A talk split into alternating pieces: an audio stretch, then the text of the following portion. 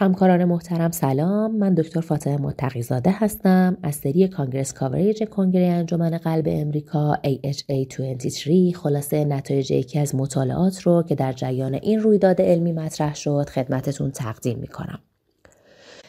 این مطالعه با هدف کنترل بهتر blood pressure و تیتراسیون داروهای antihypertensive تحت عنوان تأثیر self-monitoring تحت نظر پزشک طراحی شد با عنوان POP hypertension.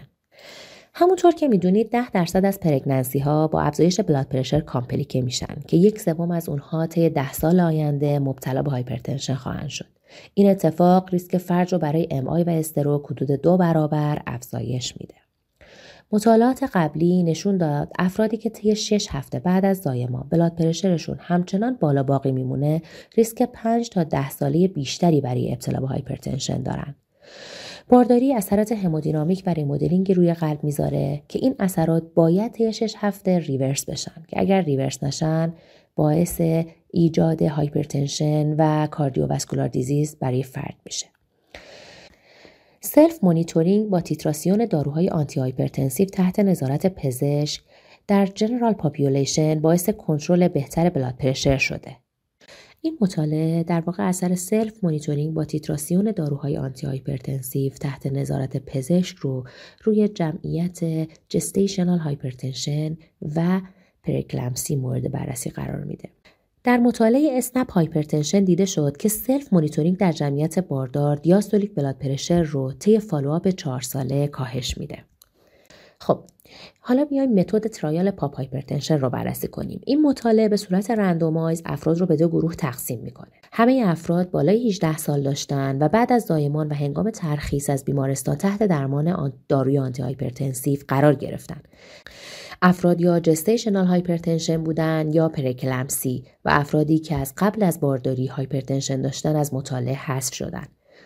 افراد گروه مطالعه نرم افزار روی گوشی موبایلشون نصب شد روزی دو بار فشار خونشون اندازه گیری می‌شد و از طریق telemedicine به پزشک ناظر اطلاع داده می‌شد افراد گروه کنترل فقط طبق پروتکل تحت اندازه‌گیری blood pressure قرار می گرفتن که در واقع همون هفته اول و هفته ششم بعد از زایمان بود.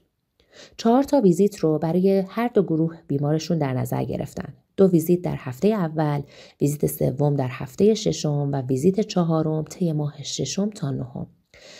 ویزیت چهارم برای همه بیماران هولتر 24 ساعته فشار خون انجام دادن و نتایج رو بررسی کردن. سه تا outcome رو در نظر گرفتن که outcome اولیشون diastolic blood pressure بود. انتخاب diastolic blood pressure به این علت بود که مطالعه SNAP-HT اثر این روش رو روی کاهش diastolic blood pressure نشون داده بود. outcome ثانویه‌شون معیارهای اکوکاردیوگرافی بود که تو ویزیت چهارم انجام دادن و outcome نهاییشون تاثیر این trial روی quality of life بود. نتایج نشون داد diastolic blood pressure در گروه intervention 5 ممیز 8 میلیمتر جیوه کمتر از گروه کنترل بود و systolic blood pressure 6.5 میلیمتر جیوه در مقایسه با گروه کنترل پایین تر بود که این اختلاف در subtype های گروه مطالعهشون در واقع gestational hypertension و preeclampsia هم مشاهده شد. 41 نفر از افراد readmission داشتند که حدود یک سومشون به علت افزایش blood pressure بود با اختلاف زیاد این readmission ها در گروه کنترل بیشتر بود. داروهای هر دو گروه انالاپریل، نیفدیپین و لبتالول بود که دیده شد در گروه intervention افراد تیتر داروی بالاتری دریافت کرده بودند. در سایر outcome هاشون مثل معیارهای اکوکاردیوگرافی و quality of life تفاوتی مشاهده نشد.